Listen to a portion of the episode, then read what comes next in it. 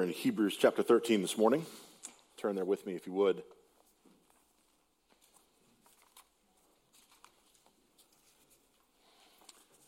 Print in your Bible. Launch your app at this point or however else you uh, prefer to see the scriptures. Let's stand together as we hear God's word. Hebrews 13, 1 through 16, continuing in our series in hospitality. The author of the Hebrews writes this Let brotherly love continue. Do not neglect to show hospitality to strangers, for thereby some have entertained angels unawares. Remember those who are in prison as though in prison with them, and those who are mistreated, since you, are, since also, since you also are in the body. Let marriage be held in honor among all, and let the marriage bed be undefiled, for God will judge the sexually immoral and adulterous. Keep your life free from the love of money, and be content with what you have, for he has said, I will never leave you nor forsake you. So we can confidently say, The Lord is my helper. I will not fear. What can man do to me? Remember your leaders those who spoke to you the word of God, consider the outcome of their way of life and imitate their faith. Jesus Christ is the same yesterday and today and forever. Do not be led astray by diverse and strange teachings, for it is good for the heart to be strengthened by grace, not by foods which have not benefited those devoted to them. We have an altar from which those who serve the tent have no right to eat for the bodies of those animals whose blood is brought into the holy places by the high priest as a sacrifice for sin are burned outside the camp. So Jesus also suffered outside the gate in order to sanctify the people through his own blood. Therefore, let us go to him outside the camp and bear the reproach he endured. For here we have no lasting city, but we seek the city that is to come. Through him, then, let us continually offer up a sacrifice of praise to God. That is the fruit of lips that acknowledge his name. Do not neglect to do good and to share what you have, for such sacrifices are pleasing to God. This is God's word. Pray with me if you would.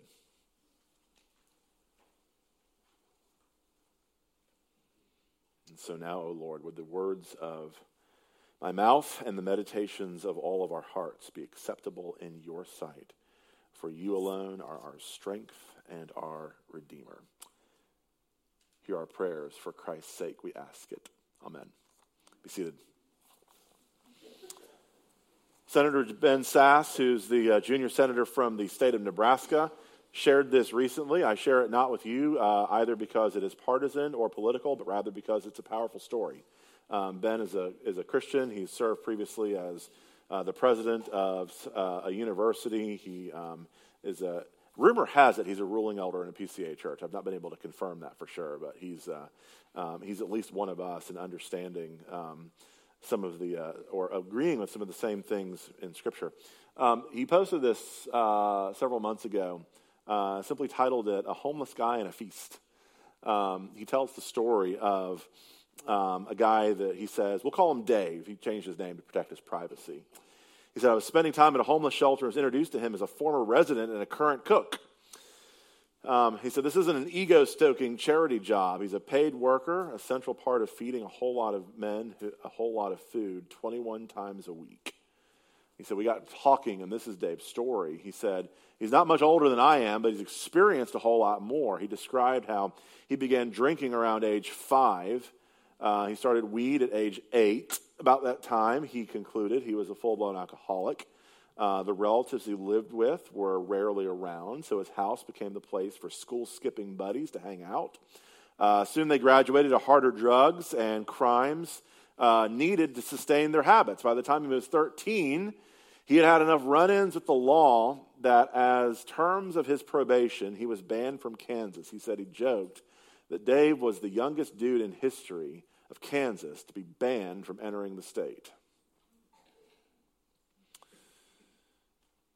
Part of the story continues with Dave working uh, various jobs, beginning to earn some money, and eventually getting this job where he works in this food pantry feeding people 21 times a week. Ben says his story unfolded over the next 30 minutes or so. And Ben said, As we parted, I asked him, Next time I come back here, what's the best thing I can do to add real value for you as you lead your kitchen? I don't want mere busy work. I want to be tackling actual needs you have as the boss. Ben says, I'd had tears in my eyes a bunch already this day, but here's where they almost spilled out. Dave matter of factly announced, Listen, you could obviously dish out meals. You could plate desserts. You could come up early and open the vegetables. There were crates of cans behind them. You could help clean up. But when I look out the serving window at these guys, I see myself 10 years ago. And you know what they actually need? They need humanity. They need touch. They need you to look them in the eyes and see them, not just look at them. They need you to want to be there. When we're homeless in this city, Dave says, we're pretty fortunate. We know that you can almost always get food. That isn't the problem. People leaving restaurants with their leftovers will always throw calories at you. But nine times out of ten, they also throw some spite at you. We know they think we're worthless. The ache in his voice showed the wound hadn't fully healed 10 years out. Dave said, There's always food, there's never a dinner.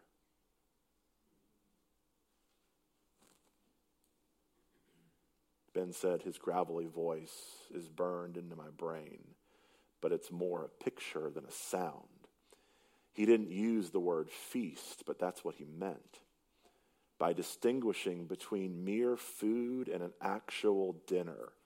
He was explaining that there's no event to which the homeless guy is ever invited. There's always food, there's never a dinner. Whose job is it? Whose job is it?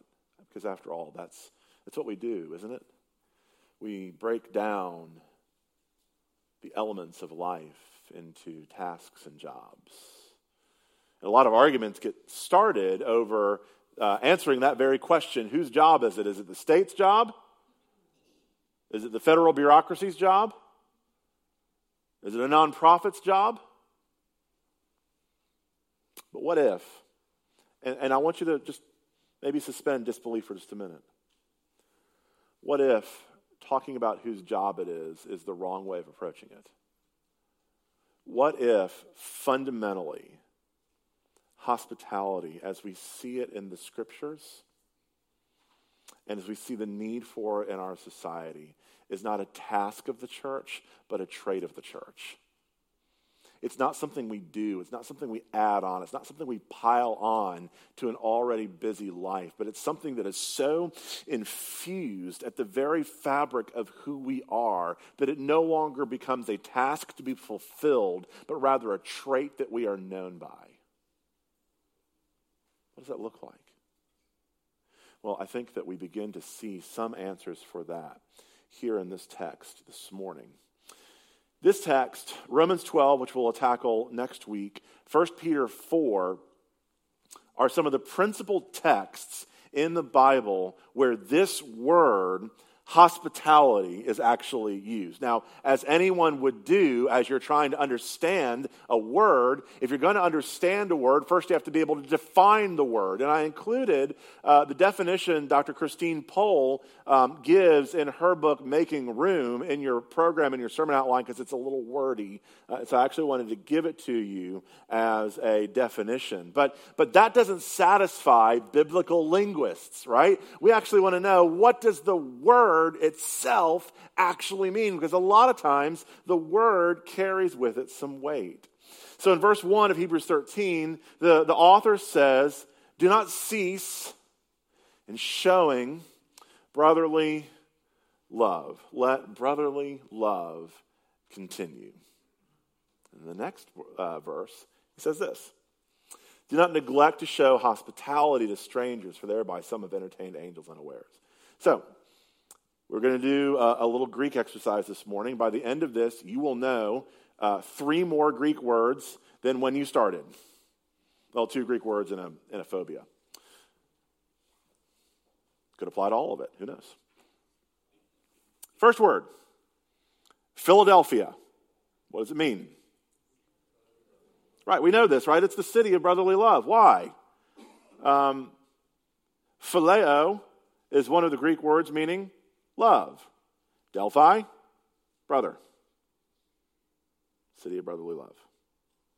Okay? Here's the phobia.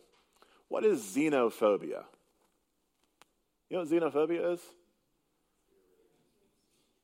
What is it? Not fear of everything, fear of strangers. I heard it over here. There's a fear of strangers. Xenophobia is a fear of strangers. Well, do you know what the word hospitality is? Philoxenia. Love for the stranger. Hospitality in the Greek literally means love for the stranger. Now, that is, um, that's great. That's good to know. Um, but frankly, for many of us, um, we're, still, we're still hung up on the verse one of let brotherly love continue part. We're still trying to get to know and love the people that we do know. We haven't even begun to talk about the people that we don't know. Why is that? Why is that that we can't that so many of us have a hard time getting beyond the um, the brotherly love standpoint and even getting into the conversation about what does it look like to love a stranger? I think that one of the answers is this. Um, one of the answers is because we have conflated the idea of hospitality with entertainment. We've made it into uh, whatever Martha Stewart and the Pioneer Woman and Giada De Laurentiis and all the other personalities on Food Network and Cooking Channel and everything else and HGTV, we, what we've done is we've seen it as this has to be uh, me at my best.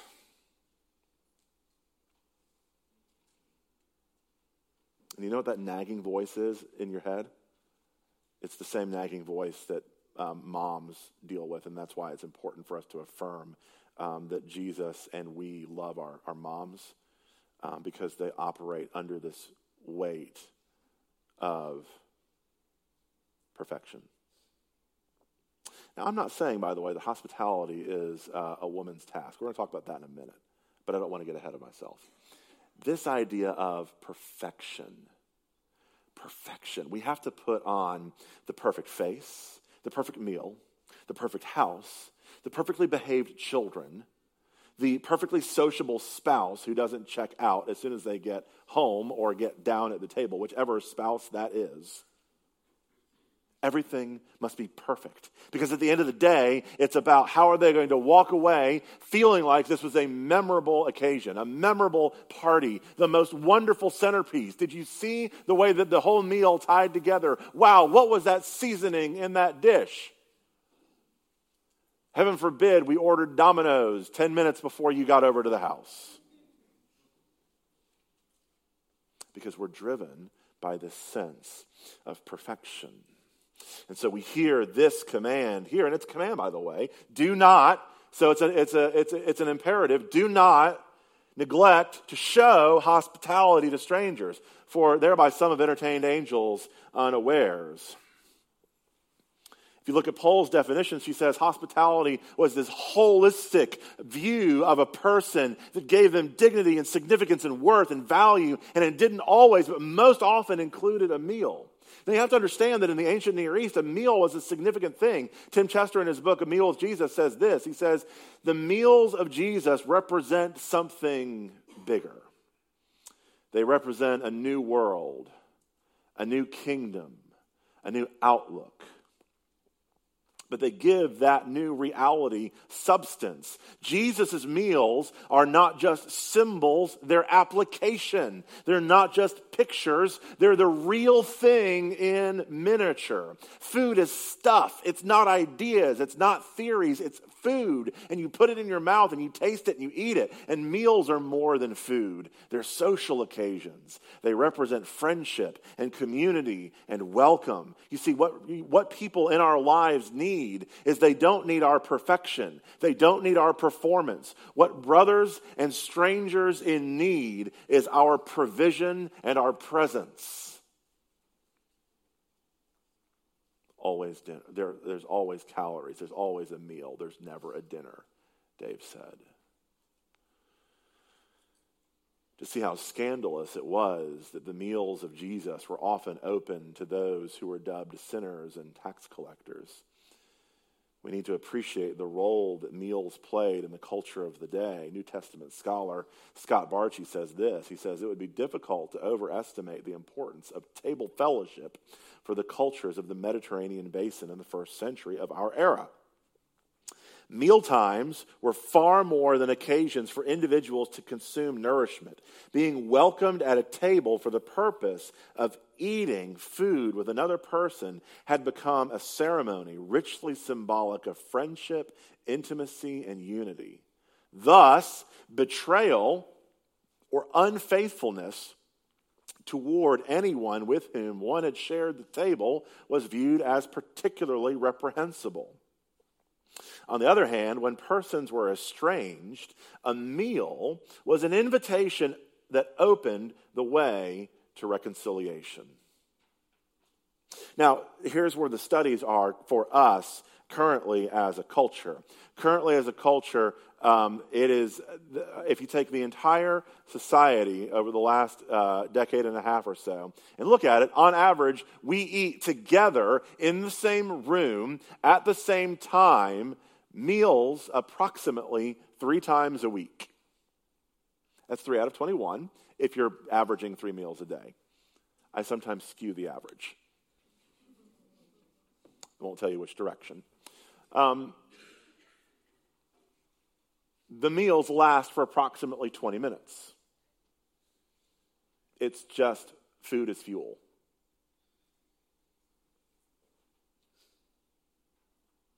But we have to dig a little bit deeper. It's not just, okay, share a meal. There's a whole ethos behind hospitality. You've got to understand that there is a difference, a radical difference in the Bible between what uh, God tells his people to do in practicing hospitality versus the common convention of the day. And this is my, second point of how Christian hospitality is different than the hospitality uh, experienced in the world. See, here's the thing Hospitality, the codes of hospitality in the Mediterranean basin and the ancient Near East were basically given in order to expedite the economy. Okay? Nobody had Hilton honors points. Nobody had Marriott's. Nobody had hotels to go stay in or bed and breakfast or Airbnb. None of this. If you were going to get from point A to point B and it was longer than a day's trip, you had to stay somewhere. You needed food, you needed shelter, especially for the longer trips, right? There was only so many rations that you could pack for yourself. And so it was common in that day, uh, hospitality was an expected code, but it was, uh, uh, I'm going to give so that I can get in return. There was always reciprocity involved. And then the hospitality code was a very well established code. There were four steps to it. The first step was that there was uh, an invitation then there was a screening, then there was provision, and then there was a departure. Okay? So, very quickly, the invitation. People would gather outside the city well, outside of the gates, and there would be uh, a recognized need that there was a need for hospitality. You would go out to the well, you would stop by that person, and you would screen them because you didn't want them to be an enemy that was going to come in and destroy your city overnight. That would be bad. That's not the type of person that you really want in your house. So there was a little bit of screening. Perhaps they would carry with them some references from from, from some other known people so that they could have with them uh, some sort of way to vouch that they were who they said they were, and they're not going to destroy your town and, and make it a really bad night for you. The third thing that would happen was provision, and this is where you fed them. And it wasn't that you got the Tupperware out of the fridge and busted out the leftovers. You cooked them a meal. You actually fed them lavishly. You cared for their every need. You made sure that they had uh, a good place to sleep at night and everything else. And then, and this was the most important part for them, two days. Two days was max. No more. Two days. You departed, you left. That's the way you parted ways. But God comes in and says something very different. You heard the text that Micah read earlier from Deuteronomy chapter 10. Let me read one more text for you. It's over in Leviticus. Listen to this. Over in Leviticus, um, in Leviticus, I just lost my place. Leviticus, Leviticus chapter 19. Listen to what uh, listen to what Moses writes here beginning in verse, uh, beginning in verse 33. Leviticus 19. When a stranger, that'd be a someone in need of hospitality, when a stranger sojourns with you in your land, you shall do him no wrong. You shall treat the stranger who sojourns with you as the native among you. And you shall love him as yourself. Here's why for you were strangers in the land of Egypt. I am the Lord your God. Did you hear what he said? It was not expediency, it was not economics. The reason that you welcome a stranger into your home, the reason that you lavish them with hospitality is not out of expediency, but out of generosity and it is a response to what God has done. Do you see? Because I brought you out of the land of slavery and, have lavished my love upon you, therefore, when a stranger comes into your midst, I'm blowing open wide the hospitality code of the day. No longer is it two days max with a very rigid set of rules. Now you love them as yourself. You love them like they're one of your own because that's how I've loved you. You see, the whole point of this was to build community. God was building for himself. He was gathering for himself a people that he had set his affections upon, that he was gathering together, both uh, beginning with Israel, but then in Jesus, gathering for himself a people from every tribe and nation and tongue, a pan national family for his own possession. It's all about building and expressing the generosity of God and, and building a kingdom and a community together. So, what we see in our text then is uh, the verses that follow here. All of these are expressions of building community. Look at this he gives three he gives four examples in verse 3 verse 4 verse 5 and verses 6 and 7 let me just roll through these quickly so you see all of these things because they all tie together. Because hospitality not a, not a task but a trait okay all of these things as well, though they, though they come as indicatives or they come as commands, he's not saying go out and do these things and check them off your list. He's saying go out and be these things because this is who you are and this is what my, pe- this is what my people do because they have been remade, reborn, changed from the inside out. What's the first thing that they do? The first thing that they do is remember those who are in prison as though in prison with them. In fact, one church historian said that there was a particular case uh, where someone was imprisoned, and the Christians, uh, this was not someone that liked Christians, by the way, um, that the, the Christians um, actually went so far as to become incarcerated themselves so that they could minister to this man. Bring food to him, because remember, in this day, uh, it wasn't like the prison system now where people are fed just because they're in prison. If you're going to get food or provision in prison, it's because someone's going to bring it to you. If you have no one, you get nothing. And this is what the Christians were doing. It was the Christians were remembering those who were in prison and ministering to them. What's the next thing? Verse 4. Not only were Christians to, uh, to care for uh, injustice and to seek justice and to lay themselves on the line for justice, Christians were also to do something very radical. Now, we read this and we go, oh, yeah, well, there's God being really, you know, very prudish and very uh, whatever. This is not it at all. Um, when, when the writer says, let marriage be held in honor among all, and let marriage, the marriage bed be undefiled, for God will judge the sexually immoral and the adulterous. And then verse 5, keep your life free from the love of money and be content with what you have, for he has said, I will never leave you nor forsake you. Do you understand what was happening in the ancient Near East? Is people were, were um, very. Uh, um, very fastidious with their money and very free with their relationships. Male prostitution was rampant. It was uh, the, the, society itself treated marriage as a as a as a, a nice commodity, but nothing to be held sacred. Money was held sacred. And do you see what's happening here? No, instead, this is what it looks like to build people. You're going to, you're going to serve your spouse by keeping the marriage bed undefiled because you're going to, uh, this, is this, this is the place where families come from. As Chip prayed a moment ago, this is the place where, uh, where families flourish in the midst of a, of a monogamous and safe relationship between a husband and a wife. And you're, so you're going, to be, uh, you're going to be very fastidious with your, uh, with your sexual relationships, but you're going to be generous with your money. Because showing hospitality is not cheap. So he's turning on its head everything that would have been the convention of the day. Here's the last one um, verses 6 and 7. This is fascinating. Um, and I admit to you that before this series, uh, this one had just completely gone right by my gone right by. Never once noticed it. So here says, um, Remember your leaders, those who spoke to you the word of God. Consider the outcome of their way of life and imitate their faith. Do you know what one of the traits is of an elder in both 1 Timothy 3 and Titus 1? That they would be hospitable. In fact, Paul says in 1 Timothy that they should be thought well of by outsiders. So, therefore, the men those that have been set apart by the church for leading the church, are the ones that are also to be leading the way in being hospitable. And that doesn't mean, by the way, that it gets shouldered on their wives to do all the work and then they, sh- they just sort of show up at dinner and, and, and preside over a meal. No, they're actually the ones that are demonstrating, leading out in the practice of hospitality. That's what it looks like to be a leader in the church. Paul says, both to Timothy and to Titus. And here the author of the Hebrews says, consider your leaders, look at where they're going, imitate their faith.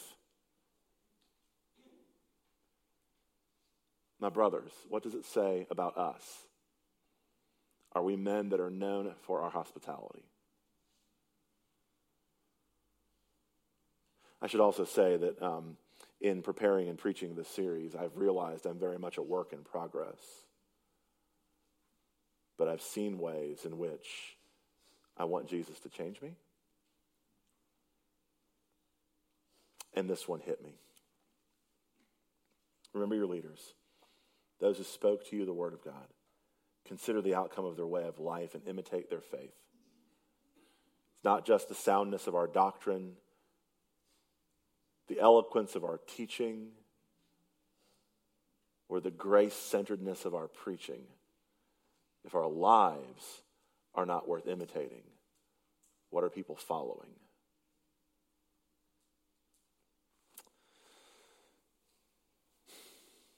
How do we get there?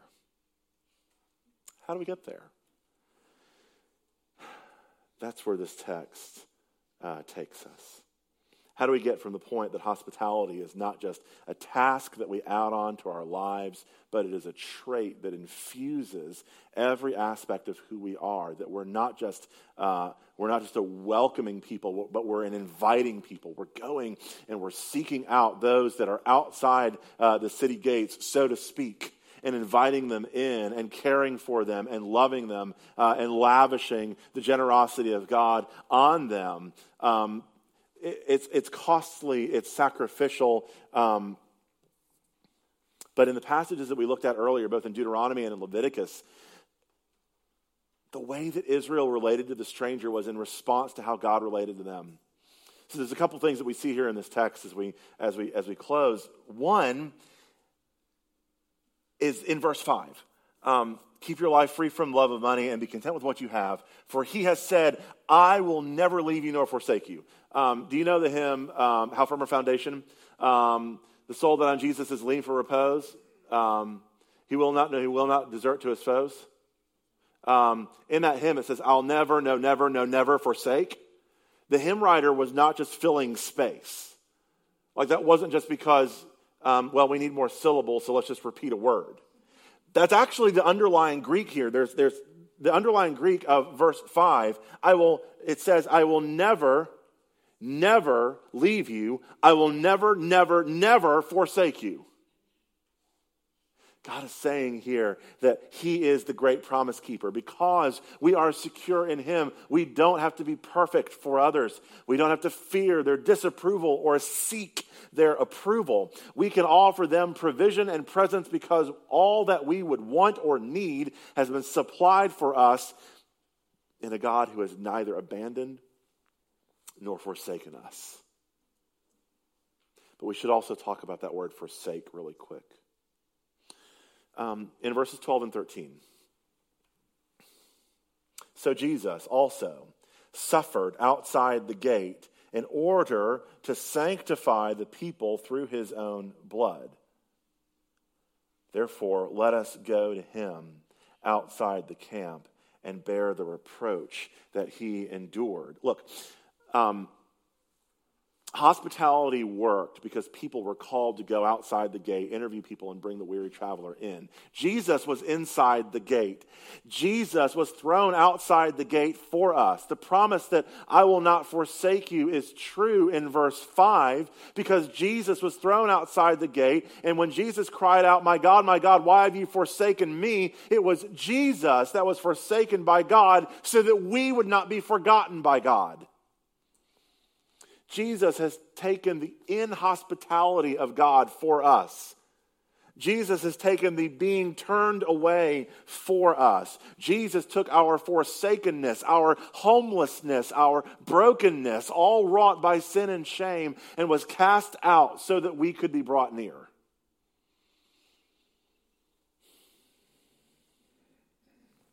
There's a point here in verse 14 for here we have no lasting city, but we seek the city that is to come. We're actually going to talk about the theme of that verse uh, in week six of this series. We're going to spend the whole Sunday just on that kind of longing theme. So I'll, I'll come back to that in another sermon. Um, listen, friends, the resurrected Jesus does not offer us calories, he offers us a meal.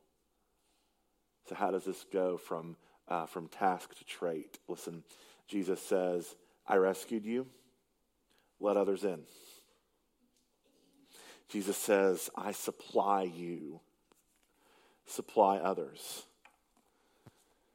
Jesus says this um, the Pharisees' issue with Jesus and his party. So the Pharisees didn't doubt for a second that the kingdom of God was going to be a party. They didn't object to the party, they objected to the guest list. Jesus says, I scandalized the world by letting you in. That's us, by the way. Now scandalize the world by who you let in. These commands are not obeyed without verse 15 and 16 through him, then let us continually offer up a sacrifice of praise to God, a trait, a lifestyle, that which is worthy of bearing the name of Jesus, not because of our worth, but because of his. Through him, then, let us continually offer up a sacrifice of praise to God. That is the fruit of lips that acknowledge his name. Do not neglect to do good and to share what you have, for such sacrifices are pleasing to God. So, how are we doing? Um, if you think about it, there are probably several questions that we could answer, which is one, who are the strangers that I know? Who are my neighbors? Who are the people that are outside the gates right now that can't come in because no one's invited them in? Um, these are the things that I want to think about in the coming weeks that we have in this series. For now, um, what I want to rest in is this I'm a mess, and that's okay with Jesus because he came to redeem messes. But just like his disciples, the prerequisite of living as his follower was not after I got my life together, but while he was getting my life together. So, are you feeling all over the map Good. Come and meet Jesus with the feast that he spread before you in order to taste and see that he's good. Because you've not just been invited to subsist on calories, you've been invited to a dinner.